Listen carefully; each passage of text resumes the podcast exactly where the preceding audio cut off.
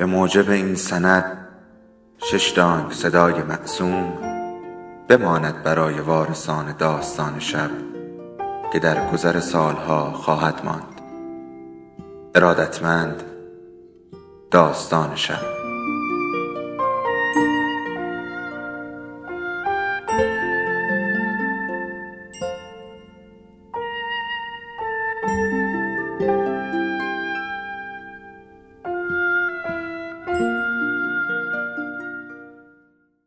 یکی بود یکی نبود. مردانی که ماریا از هنگام ورود به ژنو میشناخت به هر ترفندی متوسل می شدند تا متکی به نفس به نظر برسند انگار بر زندگی خود و دنیا حکومت می کنند ولی ماریا در نگاه آنان احساس وحشت از همسرانشان را می‌دید. علاوه بر آن ترس از ناتوانی احتمالی جنسی و نداشتن نشانه مردانگی آن هم در برابر یک روسبی معمولی که به او پول می‌دادند نیز در چشمانشان هویدا بود. اگر به فروشگاهی برای خریدن کفش می‌رفتند و پس از مدتی از آن کفش خوششان نمیآمد. بدون لحظه تردید با در دست داشتن کاغذ خرید به فروشگاه باز میگشتند و پولشان را پس می‌گرفتند.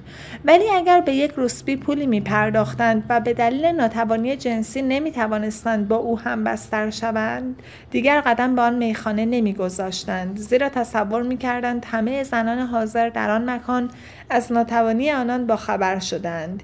این امر موجب شرمندگی آنان می‌شد. ماریا اندیشید من باید شرمنده شوم که نمی‌توانم یک مرد را برانگیزم نه آنها. در موارد خاص میکوشید مردان را به حال خود بگذارد. هنگامی که یکی از آنها مست به نظر می رسید از رفتن نزد او خودداری می کرد و میکوشید به طریق دیگری آنها را ارضا کند. همیشه کاری نمی‌کرد که موجب شرمندگی مردان شود. معتقد بود کسانی که صبح تا شب پیوسته با کارمندان مشتریان ماموران تدارکات اعمال دروغین دروییها ترسها و ظلمها در حال مبارزه هستند و در طول شب می‌خواهند خودشان باشند و استراحت کنند باید آرامش داشته باشند. به ویژه اینکه به هر حال 350 فرانک می‌پردازند. ماریا در طول شب چرا اقراق می‌کنی؟ در طول 45 دقیقه. اگر زمان درآوردن لباس نوازش های دروغین گفتگوهای بیهوده و دوباره پوشیدن لباس را از مدت کم کنیم تنها 11 دقیقه باقی میماند. 11 دقیقه. دنیا بر اساس پدیده ای می گردد که تنها 11 دقیقه طول می کشد و به خاطر همین 11 دقیقه در روزی که 24 ساعت دارد با احتساب اینکه همه مردان روی زمین هر روز با همسرانشان نزدیکی کنند چیزی جز بیهودگی نیست. مردان ازدواج می کنند به خانواده خود می بالند گریه کودکان را تحمل می کنند هنگام که دیر به خانه می رسند از توضیح دادن دلیل تأخیر عاجز هستند. دهها و صدها زن را می بینند که دلشان می خواهد با آنان در ساحل قدم بزنند. برای زنان ناشناخته لباسهای فاخر می خرند حتی گرانتر از آنچه برای همسرانشان می خرند به یک روسبی پول می دهند تا کمبودهای احساسی آنها را جبران کند به شرکت های سازنده لوازم آرایش مؤسسات بدنسازی و رژیم غذایی مراجعه می کنند و برای افزودن به اقتدار خود برنامه می ریزند. ولی هنگامی که با مردان دیگر مواجه می شوند هرگز درباره زنان حرف نمی زنند بلکه درباره پول کار و ورزش به گفتگو می پردازند. آنچه در طبیعت پیشرفت مناسبی نداشت از بین بردن جنگل های آمازون، تخریب لایه اوزون، مرگ پانداها، کمبود توتون، غذاهای سرطانزا و آنگونه که روزنامه ها تبلیغ می کردند وضعیت زندان ها و زندانیان نبود. دقیقا همان چیزی بود که ماریا به آن اشتغال داشت. سکس ولی ماریا برای نجات انسانها نیامده بود بلکه می‌خواست موجودی حساب جاری خود را افزایش دهد. شش ماه دیگر در تنهایی زندگی کند مرتبا برای مادرش پول بفرستد و آنچه را همیشه می‌خواهد و ندارد بخرد. به آپارتمان مناسبی نقل مکان کرد که شوفاژ داشت. هرچند تابستان از راه می رسید از پنجره اتاقش می توانست کلیسا رستوران ژاپنی یک فروشگاه و یک رستوران را که همیشه برای خوردن قهوه و خواندن روزنامه به آنجا می‌رفت ببیند. با خودش عهد کرده بود تنها شش ماه دیگر آن روزمرگی را تحمل کند. کوپاکابانا پذیرفتن نوشیدنی رقصیدن هتل پول را پیش از عمل گرفتند گفتگوهای بیهوده دست روی نقاط حساس نهادن هم روح و هم بدن هم دردی کردن دوست بودن در طول نیم ساعت که از آن مدت یازده دقیقه صرف می شود سپاسگزارم. امیدوارم تو را هفته آینده ببینم. تو واقعا یک مرد هستی. بقیه ماجرا را هفته آینده بگو. چه انعام خوبی. هرچند لازم نبود چون با تو بودن لذتی با ارزشتر از پول دارد. از همه مهمتر عاشق نشدن بود اندرزی با ارزش که به او داده بودند. نمی‌دانست آیا در آن مدت عاشق شده است یا نه. در مدت دو ماه کار پیشنهاد ازدواج هم به او داده شد که لاقل سه پیشنهاد بسیار جدی بود. مدیر یک مؤسسه حسابداری خلبان شرکت هواپیمایی که نخستین شب با او بیرون رفت و صاحب فروشگاه شکار و سلاحهای سرد هر سه به او قول داده بودند. تو را از این نوع زندگی نجات می‌دهم. می‌خواستند برایش خانه بخرند زندگی مشترک تشکیل دهند و آینده او را تأمین کنند و از او صاحب فرزند و شاید نبشوند همه چیز تنها به خاطر همان یازده دقیقه امکان نداشت. پس از کسب تجربه در کوپاکابانا می‌دانست دیگر تنها فردی نیست که احساس تنهایی می کند انسان می تواند تشنگی را یک هفته گرسنگی را دو هفته و بیخانمانی را سالها تحمل کند.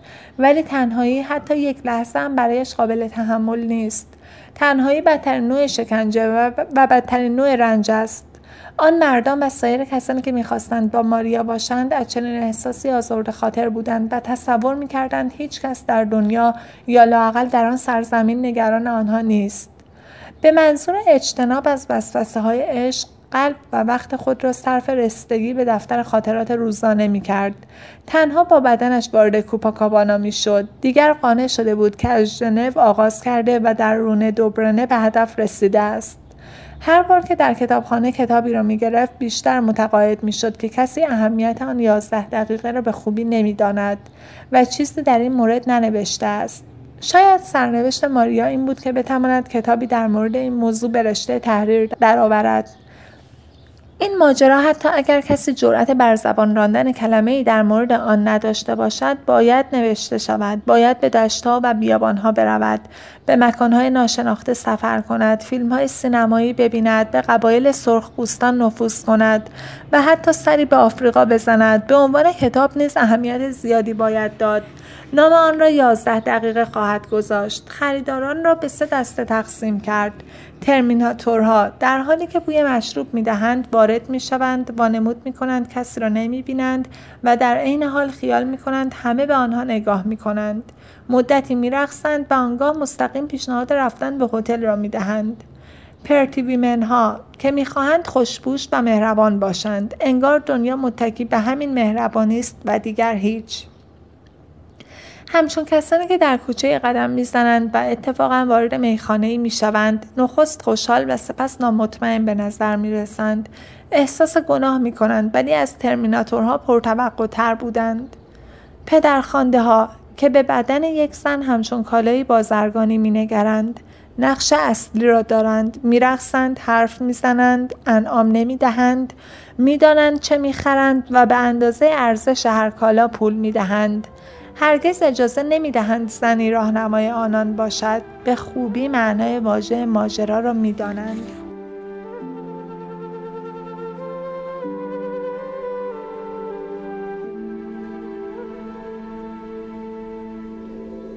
داستان شب بهانه است.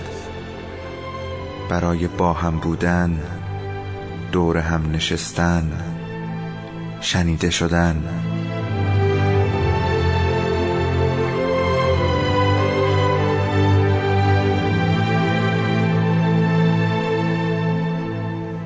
صدای افسانه ها رو میشنویم.